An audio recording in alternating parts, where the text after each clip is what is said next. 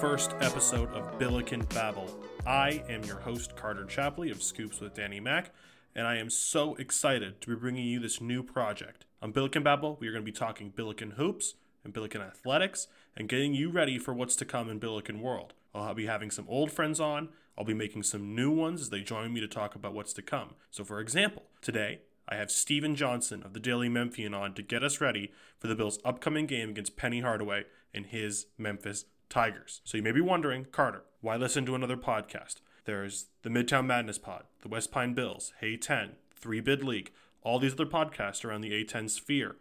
And you know what? You should listen to them. But this is quick. This is something you can listen to on the way to Starbucks, on the way to Chaifetz Arena, on the way to the pub. I'm going to be getting all the information to you quickly and concisely. And maybe I add some other projects later on, but in this podcast, you can get everything you want in under 15 minutes. So, without further ado, here is our new friend of the week, Steven Johnson.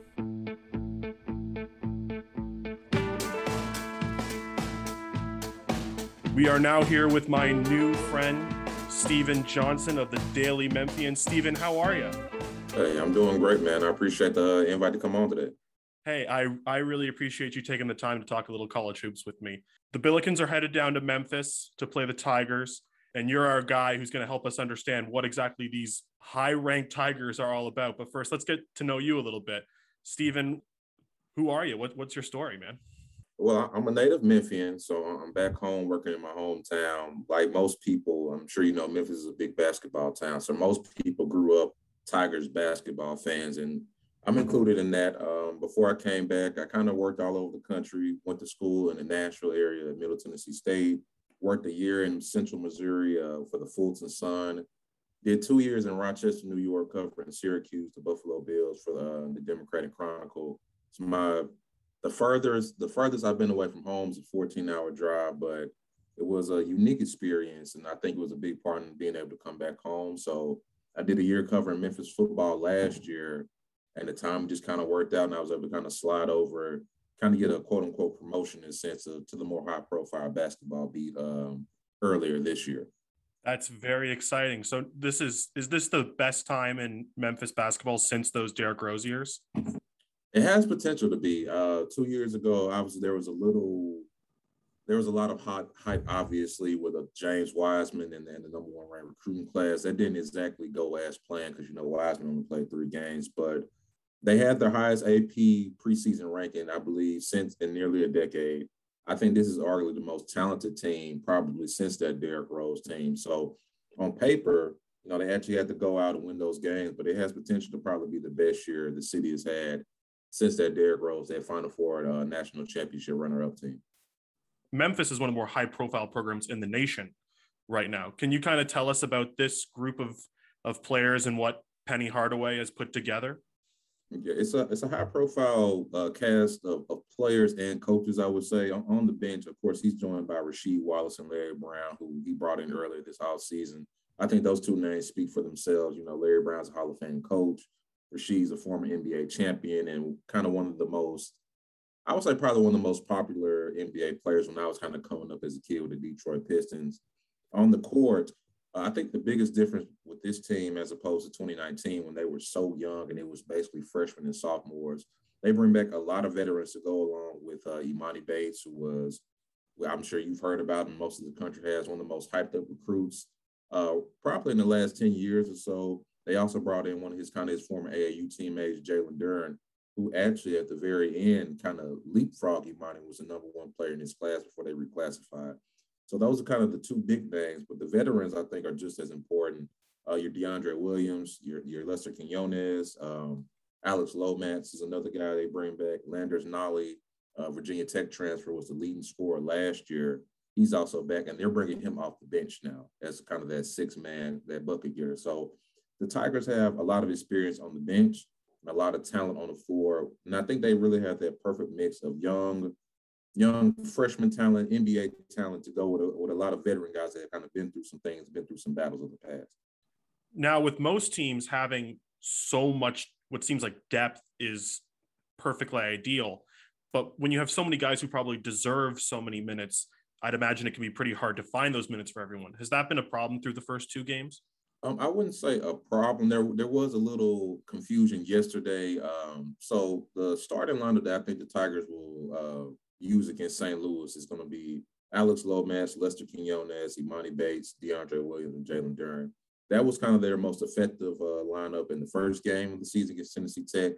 But uh, Penny Hardaway after actually brought Quinones off the bench yesterday and started his son, Jayden Hardaway. Seems like it was a one-time, one-game deal. He said he just wanted to challenge Lester. But uh, of course, the fans noticed and they had uh, their own reactions on Twitter. If you want to check my mentions. So other than that, uh, I wouldn't say there's been a problem. It's been the biggest question of the offseason. How are you going to get their rotation down to nine? And we're being honest, really eight. You know, most of the time in these high pressure games, you know, those you know single digit games, you're probably going to be playing eight or seven guys. So I think a lot of people are wondering who's going to be that who's going to be that core group that Penny trusts in those battles. Because right now, uh, they have a freshman that's out with the injury. I'm not sure how long, how long he's out, John Camden, but they probably have about 10, 11 guys that you can make an argument deserve to get some consistent minutes. So I think St. Louis is going to be the answer to the first game where we see that rotation shorten down, and it'll be interesting to see who those eight or nine guys are. So, with that rotation maybe shortening, are we going to start seeing a specific style that Penny wants to play, or what type of identity does this team want to have to win basketball games? Well, on defense, Memphis has been one of the best defensive teams in the country last two or three years. I think they were number one or top three in defensive efficiency last season. So they, they rely on their defense. They they're going to be full court pressing, and that's going to allow more players to get on the court as well too. They really thrive on turning teams over. I believe they've been forcing.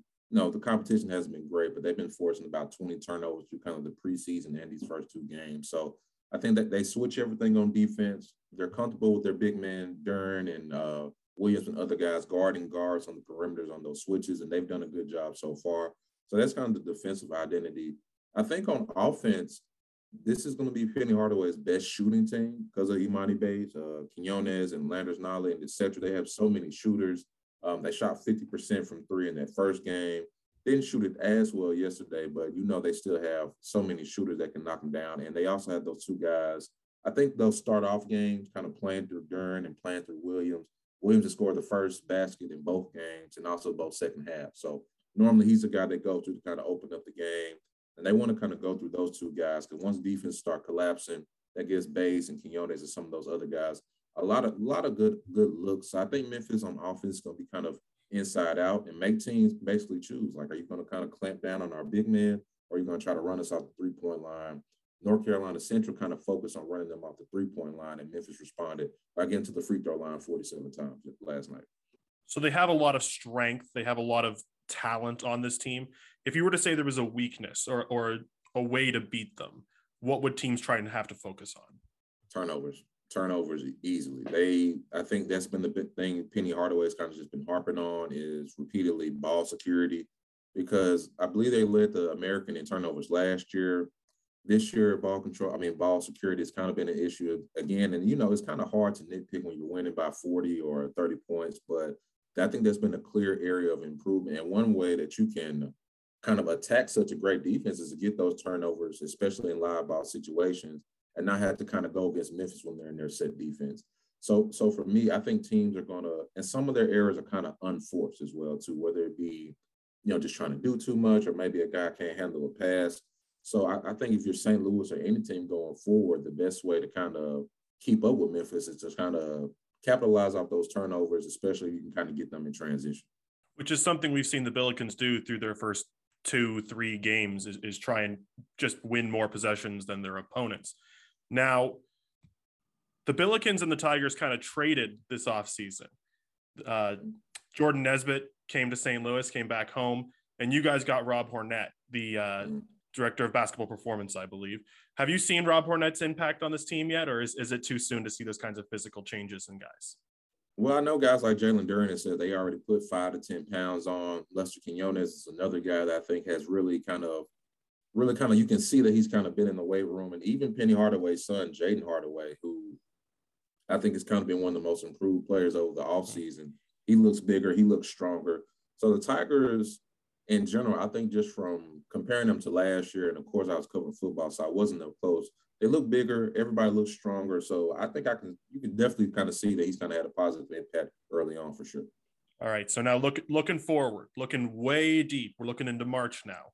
Is this a team that can win the national championship in your opinion? They they have all the pieces. I think the really only question right now is just is the point guard spot. There's still there was some talk that he Bates might man it. Alex Lomax has been the starter, but last night the best option they had was Earl Timberlake, who was uh, transferred in from Miami. He's a guy that's earned some first round buzz, some NBA draft buzz as well too. So if they can solidify, this is a team I think has to make it to the second weekend of the tournament. You know, Sweet 16, Elite Eight, and I would consider that a success. And they can just get, I just say above average point guard play, whether it be Bates, Timberlake, or, or Alo. Um, then that's out there. They're definitely have Final Four potential. They definitely have what it takes to win a title. You know, Gonzaga's tough, UCLA's tough, but Memphis has all the pieces to compete with them. It's just about how it meshes. And really, the only question I think right now you have is do they have the requisite point guard play that's going to be necessary where you're dealing with maybe a Tiger Campbell or you know who Gonzaga has at the point. If they if they can just answer that question at the one, then yes, I think absolutely they have a national championship soon. Very, very exciting. And before we let you go here, Steven, thank you so much for joining us here on Billiken Babble. A bunch of us are making the trip down to Memphis this week. It's a Tuesday, so it might not be the full flooding of Billiken fans like we all might have hoped where do we have to stop pre or post game for some for some chow? What do we what do we have to try while we're in Memphis? Well, I'm, I'm assuming most people are kind of going to be in the kind of that downtown area. Um, for me, I know Memphis has a reputation as a as a barbecue city, and the barbecue here is good. But I would suggest if you can make the drive out to maybe like a a, a Ching's, a, a wing, a Wingu, or something like that, I would try the wings even before I would try the barbecue. But if you're dead set on doing barbecue, um, try out Central Barbecue. It's close to the FedEx Forum, not too far, kind of in that same vicinity. So I would say if you want barbecue, try Central Barbecue. If you have enough time where you can kind of go explore the city more, go check out a wing spot, and I think it could be life changing for some for some St. Louis fans. That sounds like a little bit of a hot take. It sounds like you like you're maybe more on the wings than the barbecue in general. Yeah, because honestly, barbecue, I mainly just eat my dad's because my dad does some really good uh, dry rib, dry rub oh. ribs, man. So they're they're so good. It's really hard for me to even just go out to a restaurant and get get that type of stuff. So I, I, I say that Memphis does wings better than anybody else. You know, I let some other people debate the barbecue and stuff, but I would say if you can, if you got time, I'm not sure how many wing spots we have kind of down in that downtown area. They're kind of more spread out. But if you have time, Go try to find some wings, whole wings, lemon pepper season, whatever, whatever you like. But if not, if you want to stick to the barbecue, I would say Central. And I believe Central also has some pretty good wings as well too. That is Steven Johnson of the Daily Memphian. Thank you so much for joining us here, Steven. I appreciate the invite, man. See you, see you Tuesday. See you Tuesday.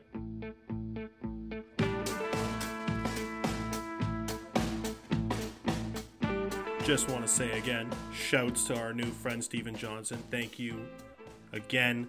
You can read his stuff at the Daily Memphian. He's a Memphis native. There's no one who knows Memphis basketball better than this guy, I'd bet. Maybe with the exception of Penny Hardaway. I'll give him that.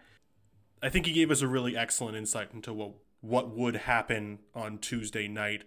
I think he knows his stuff. I think there's some interesting things that if you're a Billiken fan, you can take away from that and think, man, maybe we can do something. Maybe we can keep it close. I mean, it's only I think a 13 point spread on the KenPom, so it's not exactly like this is going to expect to be a blowout in the first place. I think this is a game where you really miss Javonte Perkins for the first time.